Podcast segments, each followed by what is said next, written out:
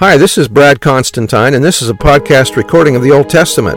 Although this is not an official recording of the Church of Jesus Christ of Latter day Saints, every effort's been made to be as doctrinally accurate as possible.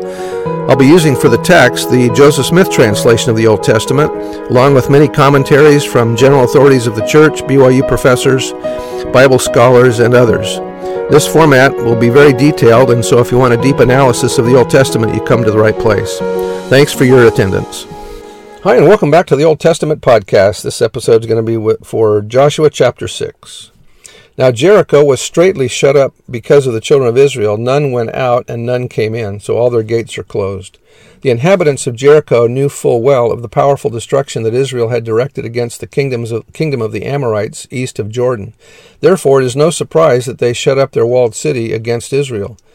That was out of the Old Testament manual. At first sight, it may seem strange that when such fear had fallen upon the people of the land, any attempt should have been made to defend Jericho.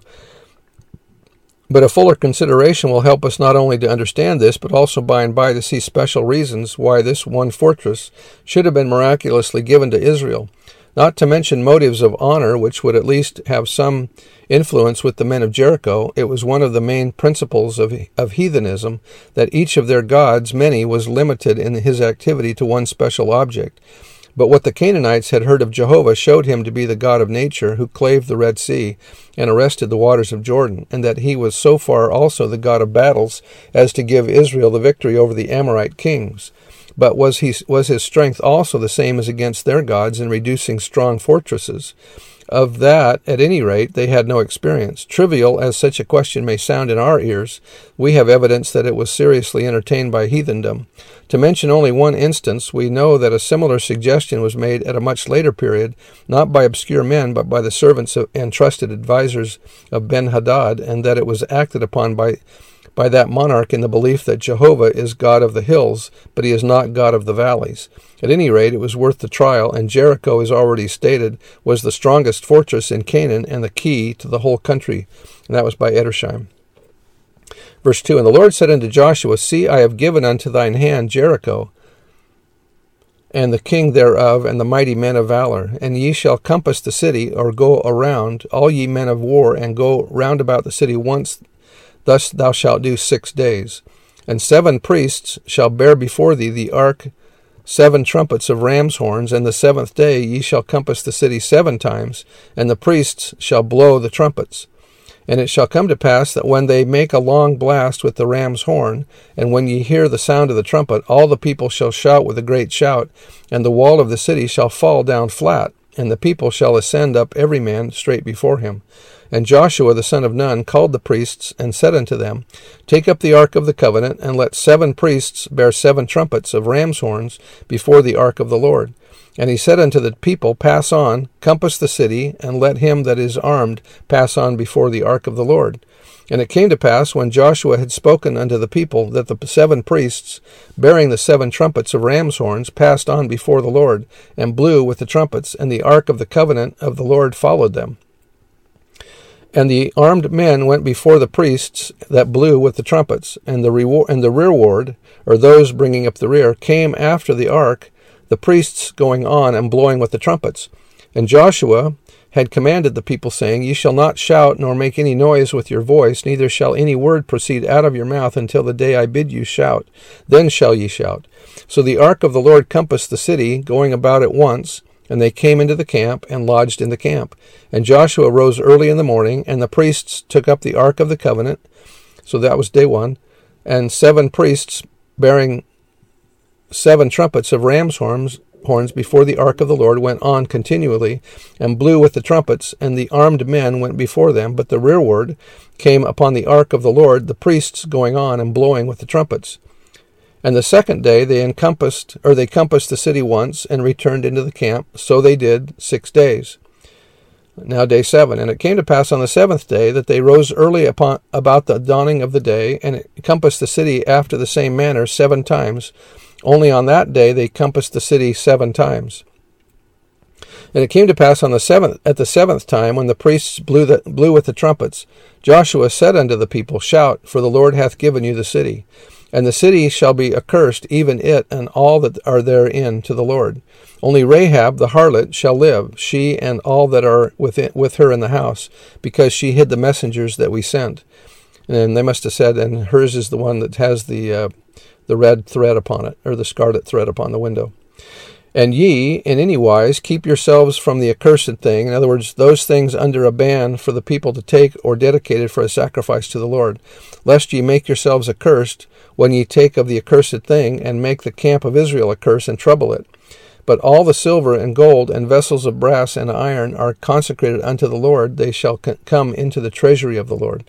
So the people shouted when the priests blew with the trumpets, and it came to pass when the people heard the sound of the trumpet, and the people shouted with a great shout, that the wall fell down flat, so that the people went up into the city, every man straight before him, and they took the city. So what causes the walls to come down? By patterning the conquest of Jericho in sevens, the Lord taught Israel that their success lay in the covenant with Jehovah.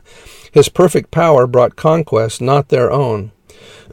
From limited archaeological evacuations, or, uh, sorry, or excavations of Jericho, it appears that its walls were not as large or as strong when the Israelites attacked as in other times of its history. The small fortified mound of about seven acres was surrounded by two parallel walls, fifteen feet apart, each 30 feet high and 6 feet thick.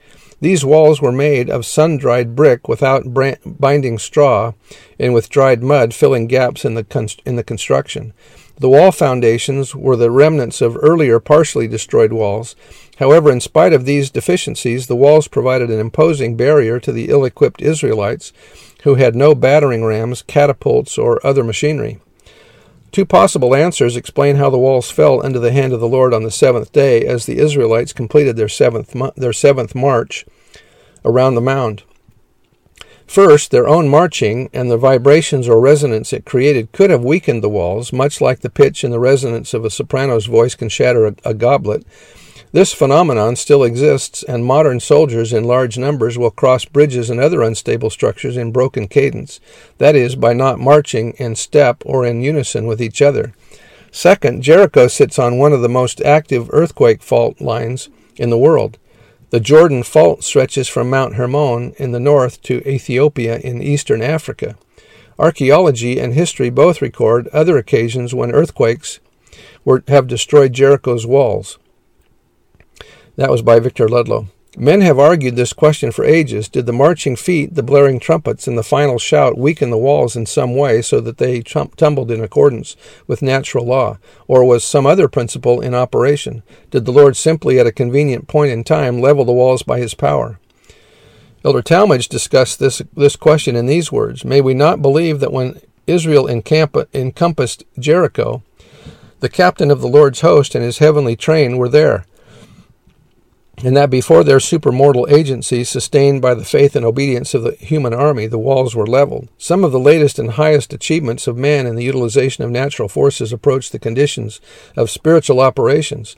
To count the ticking of a watch thousands of miles away, to speak in but an ordinary tone and be heard across the continent, to single to signal from one hemisphere and be understood on the other, through ocean though oceans roll and roar between, to bring the lightning into our homes and make it serve as fire and, and torch to navigate the air and to travel beneath the ocean ocean surface to make chemical and atomic energies obey our will. Are not these miracles? The possibility of such would not have been received with, with credence before their actual accomplishment. Nevertheless, these and all other miracles are accomplished through the operation of the laws of nature, which are the laws of God. That was uh, Talmage in the Articles of Faith. But it was faith that uh, caused these to tumble. And they utterly destroyed all that was in the city, both man and woman, young and old, and ox and sheep and ass with the edge of the sword. It lies on the surface of the scriptural narrative that a notable miracle, unparalleled in history, had in this case been wrought by Jehovah for Israel. As a German writer puts it, it would have been impossible to show it more clearly that Jehovah had given the city to Israel. First, the river was made to recede to allow them entrance into the land, and now the walls of the city were made to fall to give them admission to its first and strongest city. Now such proofs of the of the presence and help of Jehovah so soon after Moses' death must have convinced the most carnal among Israel that the same God who had cleft the Red Sea before their fathers was still on their side. And in this light must the event also have been viewed by the people of Canaan. But besides a deeper symbolical meaning attached to all that had happened, the first and strongest fortress in the land, Jehovah, God bestowed upon his people, so to speak, as a free gift without their having to make any effort or to run any risk in taking it a precious ble- pledge, this on the ease with which all his gracious promises were to be fulfilled. Similarly, the manner in which Israel obtained possession of Jericho was deeply significant. Evidently, the walls of Jericho fell not before Israel, but before the ark of Jehovah or rather, as it is expressly said in Joshua, before Jehovah himself, whose presence among his people was connected with the Ark of the Covenant, and the blast of those jubilee horns all around the doomed city made proclamation of Jehovah, and was, so to speak, the summons of his kingdom, proclaiming that, that, that the labor and sorrow of his people were at an end, and they were about to enter upon their inheritance. Wouldn't you think that when this is happening, that all the people that live in these lands would just leave? Kind of like when the Nephites and the Lamanites, those that are getting tired of be, getting uh, defeated all the time, that they finally go into the North Country. Wouldn't you think that if you were one of these people in Canaan, you saw this miraculous uh, delivery of the city of, into their hands, that you'd just leave instead of fighting them? That's what I would do anyway. This was the symbolical and typical import of the blasts of the Jubilee horns whenever they were blown. Hence, also alike in the visions of the prophets and in the New Testament, the final advent of the kingdom of God is heralded by the trumpets, by the trumpet sound of his angelic messengers. But on the other hand, the advent of the kingdom of God always implies destruction to his enemies. Accordingly, the walls of Jericho must fall, and all the city be destroyed. Nor will the reader of this history fail here also to notice the significance of the number seven seven horns, seven priests, seven days of, of compassing the walls, repeated seven times on the seventh day, the suddenness of the ruin of Jericho, which typified the kingdom of this world in its opposition to that of God, has also its counterpart at the end of the present dispensation. For by the day of the Lord cometh as a thief in the night, and when they shall say, Peace and safety, safety. Then sudden destruction cometh upon them as travail upon a woman with child, and they shall not escape. And that was by Alfred Edersheim again. Verse 22 But Joshua had said unto the two men that had spied out the country, Go into the harlot's house, and bring out thence the woman and all that she hath, as, as ye swear unto her. And the young men that were spies went in and brought out Rahab, and her father, and her mother, and her brethren, and all that she had, and they brought her out all her kindred, and left them without the camp of Israel. And they burnt the city with fire, and all that was therein, only the silver and the gold, and the vessels of brass and of iron, they put into the treasury of the house of the Lord. This was not a mere mortal conflict. Canaan was to be destroyed by the very God of Israel. This truth was impressively taught to Israel by the presence of the ark.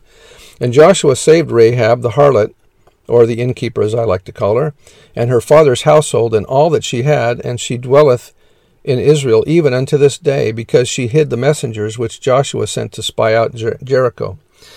And Joshua adjured, or charged as by an oath, them at that time, saying, Cursed be the man before the Lord that riseth up and buildeth this city Jericho. He shall lay the foundation thereof in his firstborn, and in his youngest son shall he set up the gates of it. So the Lord was with Joshua, and his fame was noised throughout all the country. James E. Talmage said, May we not believe that when Israel encompassed Jericho, the captain of the Lord's host and his heavenly trains were there, and that before their supermortal agency, sustained by the faith and obedience of the human army, the walls were leveled. And so that's how it happened. All right, that's the end of chapter 6. We'll see you next time. Bye.